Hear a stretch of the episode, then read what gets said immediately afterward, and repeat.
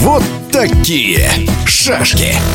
Многократный чемпион мира по шашкам Евпаторий Сергей Белошеев много повидал на своем спортивном веку, но от церемонии награждения в Якутске до сих пор под большим впечатлением. Белошееву, как обладателю Кубка Ильдархана, кроме солидного денежного приза, вручили серебряную корону в виде лаврового венка и не только. Действительно, награды были очень красивые. Мантия, корона. Я э, много раз становился чемпионом, но именно вот так вот никогда еще не награждали. Что касается многочисленных побед Сергея Белошеева на турнирах самого высокого ранга. Хочу сказать, что, наверное, все мои победы на чемпионатах мира, Европы, они всегда запоминались, потому что это сильные составы, интересные партии, эмоции. Но это даже вот тяжело передать. Поэтому все победы, наверное, они запоминаются больше всего, особенно когда это победы на таких крупных турнирах. Хоть якутский турнир и не был чемпионатом мира, там, чемпионатом Европы, всемирными интеллектуальными играми, но ты все равно на таких турнирах чувствуешь ответственность. На таких турнирах, в принципе, тоже выкладываешься по полной, поэтому достаточно интересные вот такие турниры. Ну и состав плюс собрался такой просто цвет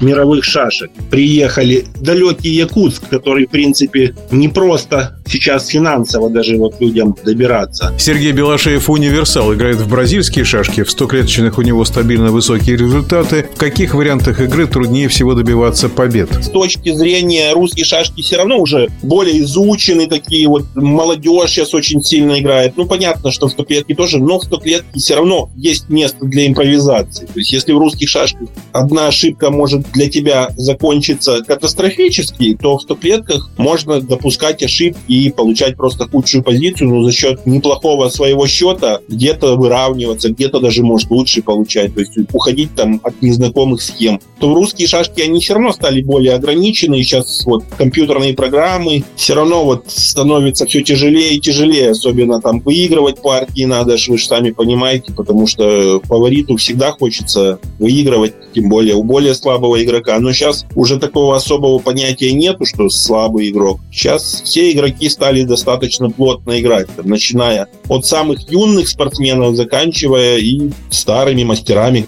Шашечный мир тоже он не стоит на месте, все меняется, все идет в пользу развития, как во всех видах спорта. А как Сергею удается поддерживать свою игровую форму? Играю периодически футбол, настольный, большой теннис. После таких длительных турниров ты очень сильно устаешь, тем более вот сейчас вот годами это все ощущается все больше и больше. Поэтому, естественно, надо помимо шашек вот как-то отвлекаться, заниматься другими видами спорта, развивать себя. Какие ближайшие ближайшие планы у Белошеева? На каких турнирах он выступит? В принципе, два таких турнира будет сейчас э, с 20 по 30 сентября в подмосковном Покровском также традиционно пройдет чемпионат России. Это будет очень тяжелый турнир. Сейчас съедутся все. Такой турнир будет очень сложный. Ну, я отобрался на чемпионат мира уже, на Блиц, на быстро и точно я попал. Поэтому я вот пока не решил, буду ли я там участвовать или нет. Ну, а в Турцию на Кубок мира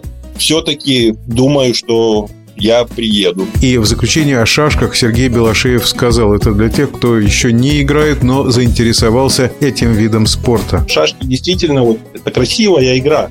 Как бы люди там мне не говорили, что шашки какой-то спорт, я им всегда говорю, вы садитесь со мной, сыграйте 100 партий, хоть одну ничью сделайте, я скажу, что действительно это не игра. Кто готов бросить вызов Сергею Белошееву? Вам придется очень долго тренироваться. В нашем эфире был многократный чемпион мира по шашкам Сергей Белошеев. Вот такие шашки.